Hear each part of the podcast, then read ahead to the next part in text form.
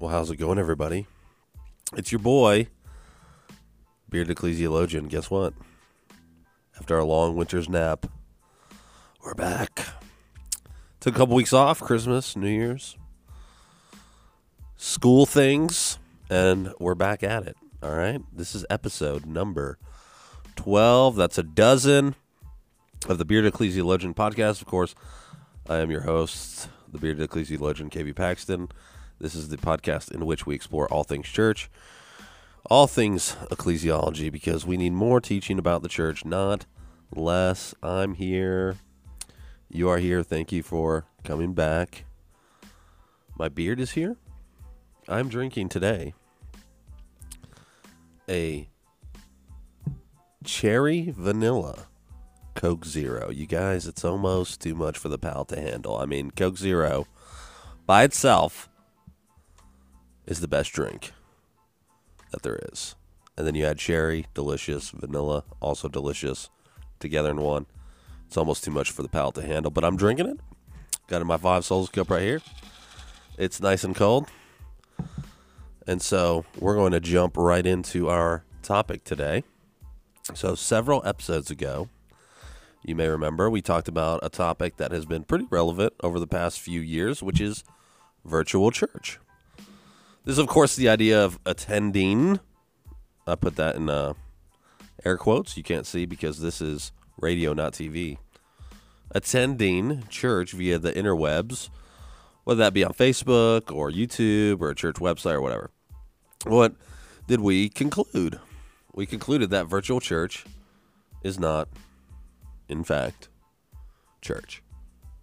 Now, we did say that there are exceptions, such as being sick, you know, being in quarantine, being physically unable to attend, being on vacation, things like this, right? Like providentially hindered. But these exceptions are just that they're exceptions.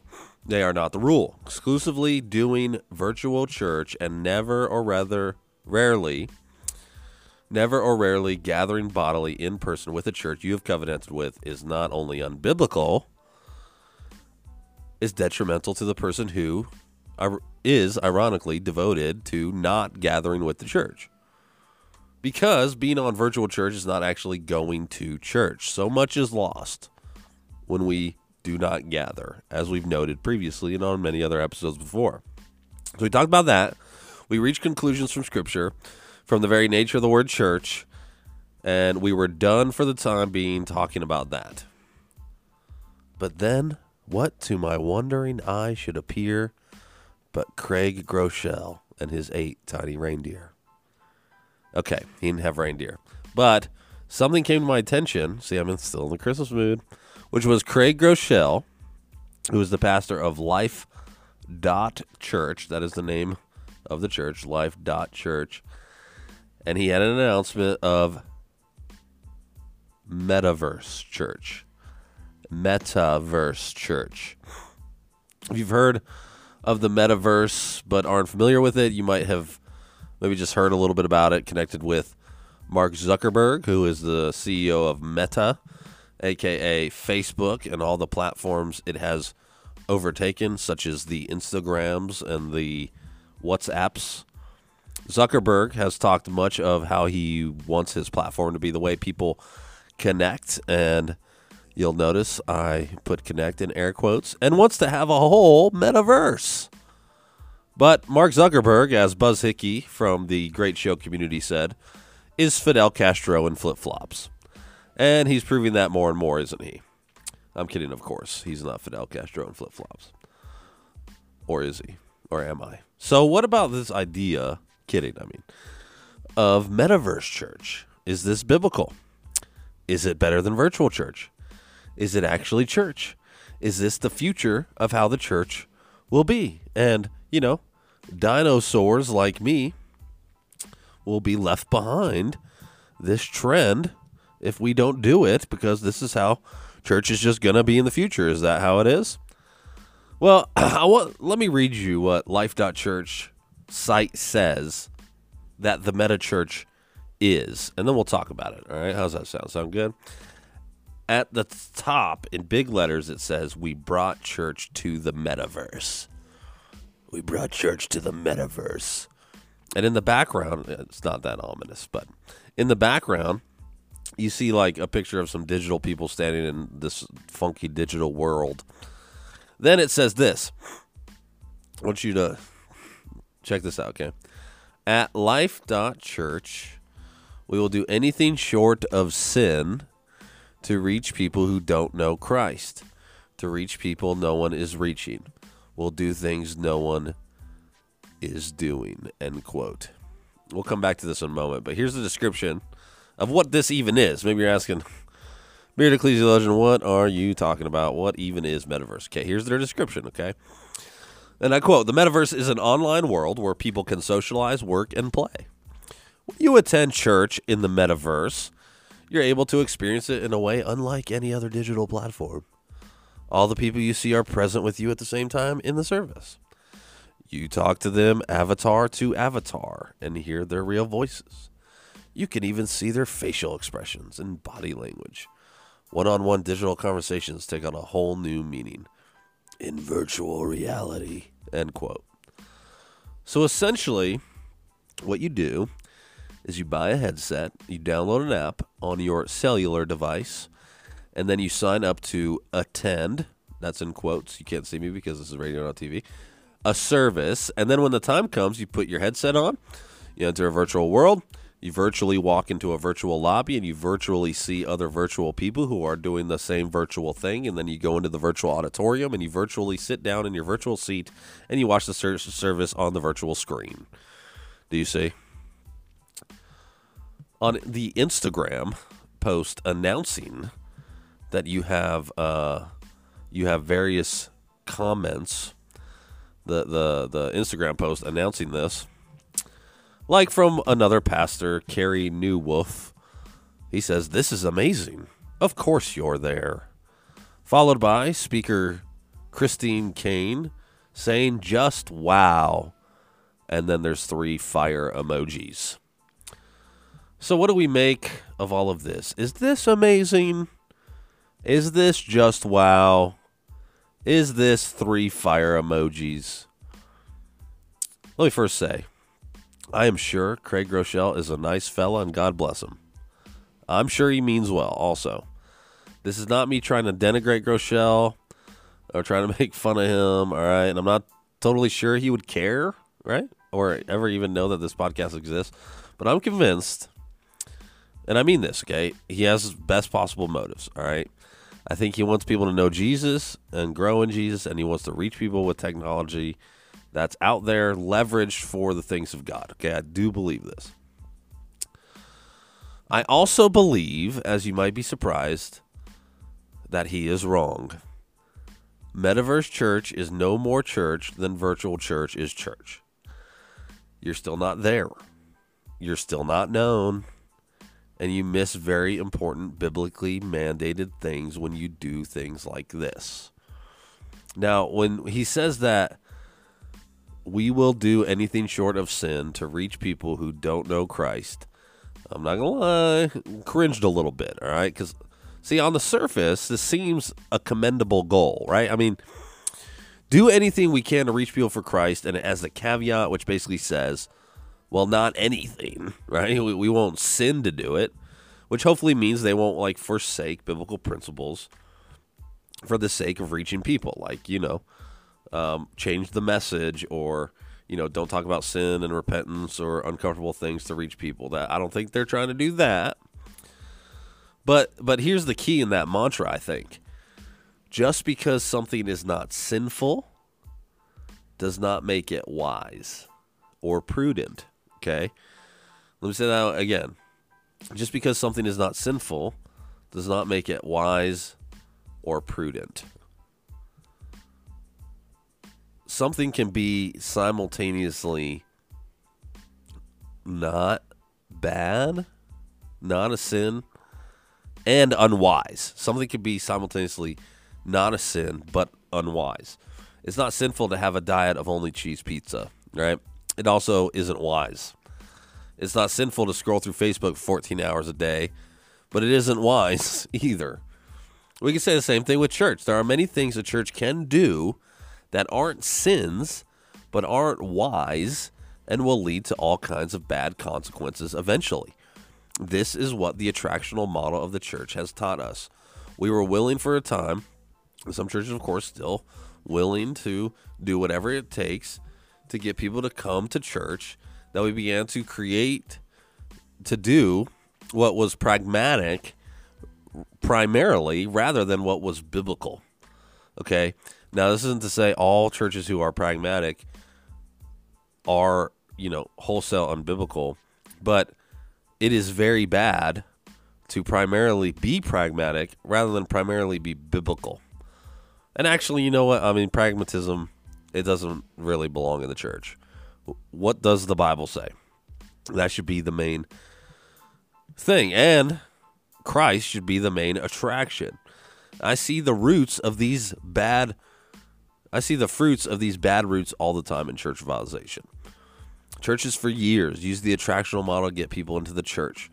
We're willing to do to compromise to keep them. And then they had a dysfunctional culture because the old adage, adage proved to be true. What you win them with is what you win them to. Churches for a long time willing to do whatever it took to get people in the building. And friend, let me ask, you look at the landscape of present day American ecclesiology, and and let me ask, what's that gotten us?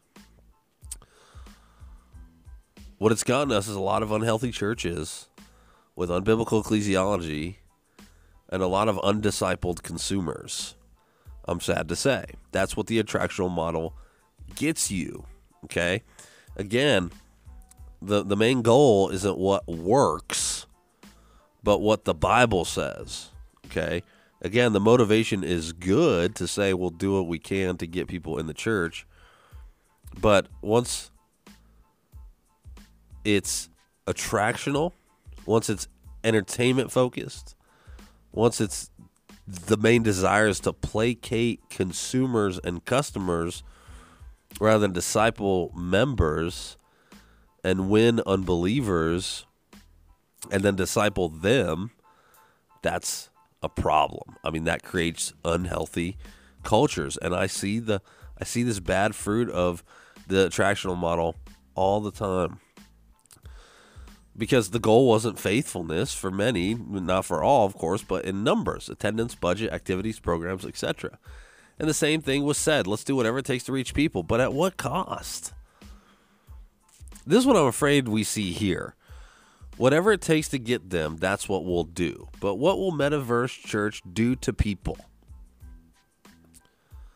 It will fool them into thinking this is a real church that is sustainable for the Christian life, but it's not. Biblically speaking, the very word translated church in the New Testament means the called out ones and an assembly. If you don't assemble, you're not a church. Like child, child toys, assembly is required. One of the most slam dunk passages of the necessity of gathering is 1 Corinthians 11. Paul repeatedly says, when you gather as a church. I mean, how do you get around that? Another slam dunk is Hebrews 10. We're commanded to not forsake the assembling of ourselves together, and the author of Hebrews meant something very specific with that assembling language. Friends, Christianity is fundamentally an embodied religion. We just celebrated Christmas, which is a celebration of what? That the second person of the Trinity literally came down and became incarnate. Jesus wasn't an avatar. He didn't send a look-alike. He wasn't a ghost or a spirit. He didn't subcontract the incarnation out. He literally took on flesh and dwelt among us. And on the heels of this, he founded the church and says himself and through his apostles, this is how you live the Christian life.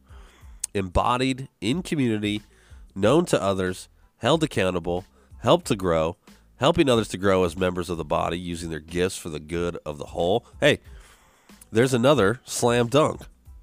1 Corinthians 12. We're called members of a body. What do you need to be a member of a body? Physical attachment, partaking the Lord's Supper, discipling, baptizing, on and on we could go. This is what Christ and his apostles in his word have told us the church looks what it looks like to grow as a Christian, what the Christian life looks like. Like I know that Metaverse Church is seen as somewhat a, of like a step up from virtual church because with virtual church you're like in your living room or in front of your computer or on your phone or whatever and you're just like watching the service like it's a TV show. But with Metaverse you create this avatar that looks like you and you could see other like remember what I read from life.church's explanation? You, you get an avatar that looks like you. You can see other avatars of people in the lobby or the seat quote next to you and you could talk to them and you could hear their voice. You see their raise their hands and and whatnot. So what they're saying is you can see other people and interact with them in a virtual lobby but it's really their avatar. Now you might say as they do yes it's an avatar but you can hear the voice and their avatar makes faces like you make faces and you know there's a real person behind their that avatar right you know there's a real person it's just an avatar, but on the other side of that, you know there's a real person behind that. Now, this might sound like a silly argument, but this is what I thought of. So something like Call of Duty, right? The the video game. You know the video game Call of Duty. It's like a military shoot 'em up video game. Not something I'm into, but a lot of dudes like this, and and, fel- and ladies. Okay, I just want to be. I don't want to be sexist. I want to be inclusive. And these they run around a virtual world and they're shooting each other with virtual guns. It's not real, it's fake, right? It's virtual. No one really dies when one player shoots another. This is true. But those dudes or gals also know that there's a real person behind their Call of Duty avatar. Like there's a real person embodied somewhere also playing, and shoot the avatar that represents them. And you know why they can do that and feel nothing? because they know the avatar isn't really them. Do you see where I'm getting with this? Uh, we know there's a person behind the avatar, but we also know the avatar, no matter how lifelike, no matter how much we make it look like us, we know it's not actually them. So we put on our headsets, walk into a virtual lobby, in a virtual church auditorium, and man, we know deep down we aren't at church. And we know those avatars aren't really those people. And we know we lose a lot by doing this.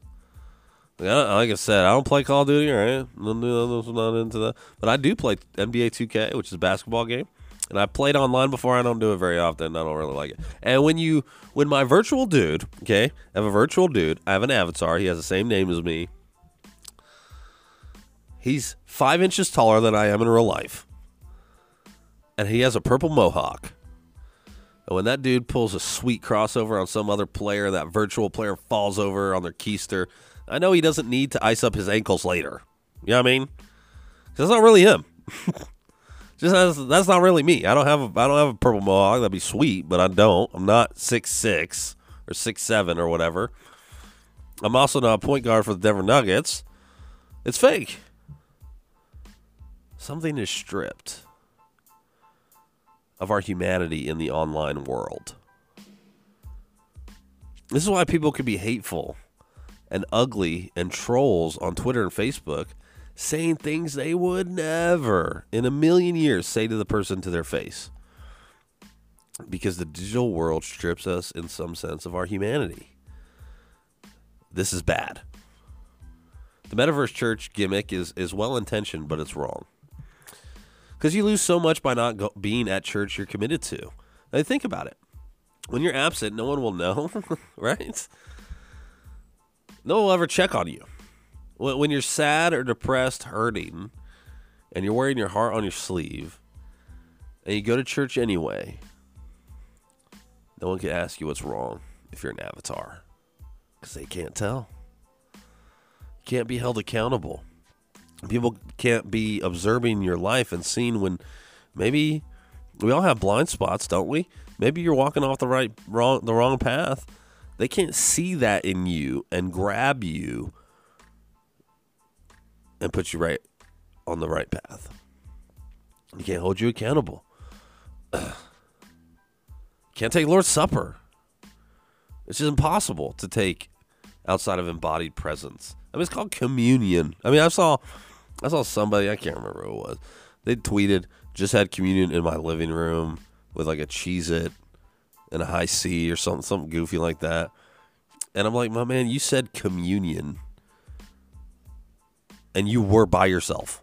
you know what I mean? Like the, the madness, the absurdity. That's not the Lord's Supper. And again, that Paul passage, 1 Corinthians 11, where he's talking about when you gather, context of Lord's Supper, communion. You can't take Lord's Supper if you're not embodied. You can't be baptized or, or see others baptized. And speaking as a pastor, I'll tell you, I lose something when I can't see the faces of those I'm preaching to. Like, you know, for those couple months when everything was shut down at the beginning of the COVID pandemic, and it was just virtual, and it's just me, like, looking into a camera in an empty auditorium. Like, I lost a lot not being able to see the faces of our church members. I, I lose something in the preaching, not being able to feed off of or react to the facial expressions, the body expressions, the voices of the people who are in the congregation. Knowing who I'm preaching to and knowing the context I'm preaching in and being able to see their faces, there's nothing that can replace that. I'm telling you, nothing. But again, I, how do you obey the one another commands of the New Testament if you don't physically gather regularly with the church you have covenanted with in membership? How do you use your spiritual gift? How do you get held accountable? How can someone know you're in sin and help you out? How can you be helped through pains and losses? Church is communal by nature. We need that community. We need the embodied presence of being in one another's company, of sitting across the table from the same person we heard sing God's praises in the gathering. The same person who heard the same sermon in the same room as you, that you could discuss how God's word preached hit you this way while it hit your brother or sister in Christ another way. We need human presence. We need to be around people different than us who have nothing but Christ in common. We need to be hugged and shake hands and patted on the back. All of that is gone in the metaverse and in virtual church. Something truly beautiful in gathering with the church we've covenanted with and serving them and and and bearing with them and, and hearing their voices in person and being in community with them we may want to escape from the reality and pains of life that the metaverse provides, but we don't need it. And I'm not sure we'll benefit from it. The church has been just fine. Marching along the last 2,000 years was plain preaching, plain gathering, ordinary faithfulness, ordinary obedience, Christian love and service and deeds. Jesus is enough to attract. For ecclesiology, the meta, meta, metaverse church is a disaster. I'm not sure it's worth the risk, and I'm not sure it's actually going to be the so-called future of the church because I think the COVID van- pandemic has taught us that people need to be around people, or there are negative consequences. People might be into it for a while. I think they will. It's very convenient, but I have to believe at some point they're going to realize how unfulfilling it is spiritually and how Christ and His Word have a better way for us to grow as Christians, which is through our embodied presence and devotion to a single local church. All right, it's time for that part of the episode. Quote of the week. This is from Rediscover Church, which I have quoted before, and it is a book I recommend that you pick up. Uh, this is the quote. It's by Jonathan Leeman, Collin Hansen. Gathering with the church can be inconvenient, but so is love. Relationships are messy, but so is love. Vulnerable conversations are scary, but so is love. The push towards virtual church, we fear, is a push to individualize Christianity. It trains Christians to think of their faith in autonomous terms. It teaches them that they can follow Jesus as a member of the family of God in some abstract sense without teaching them what it means to be part of a family and to make sacrifices for the family. End quote. Mm, that's a good one. That's a good one. Hey, I hope you enjoyed episode number 12, Beard Ecclesiologian podcast. I would love to hear your thoughts on the meta, the metaverse church, or anything else we've talked about, or if you have a suggestion or a request for a topic to be covered on a future episode regarding ecclesiology, hit me up. Do me, uh, do your boy a solid. Subscribe. Give the podcast five star. If you subscribe, you'll never miss an episode. Give the podcast five scar- stars on the uh, the Spotify's or the uh, Apple podcasting app. Tell your homies and tune into future episodes. We will cover all things church. You have a question or a suggestion about ecclesiology? There are a couple ways you can hit, get that to me. If you look in the show note, there's a link at the bottom that you can click and send a voice memo with your question. Or you go to kvpaxton.com and perhaps we'll cover your topic in a future episode. So, thank you again for tuning in to the Bearded Ecclesiologian podcast.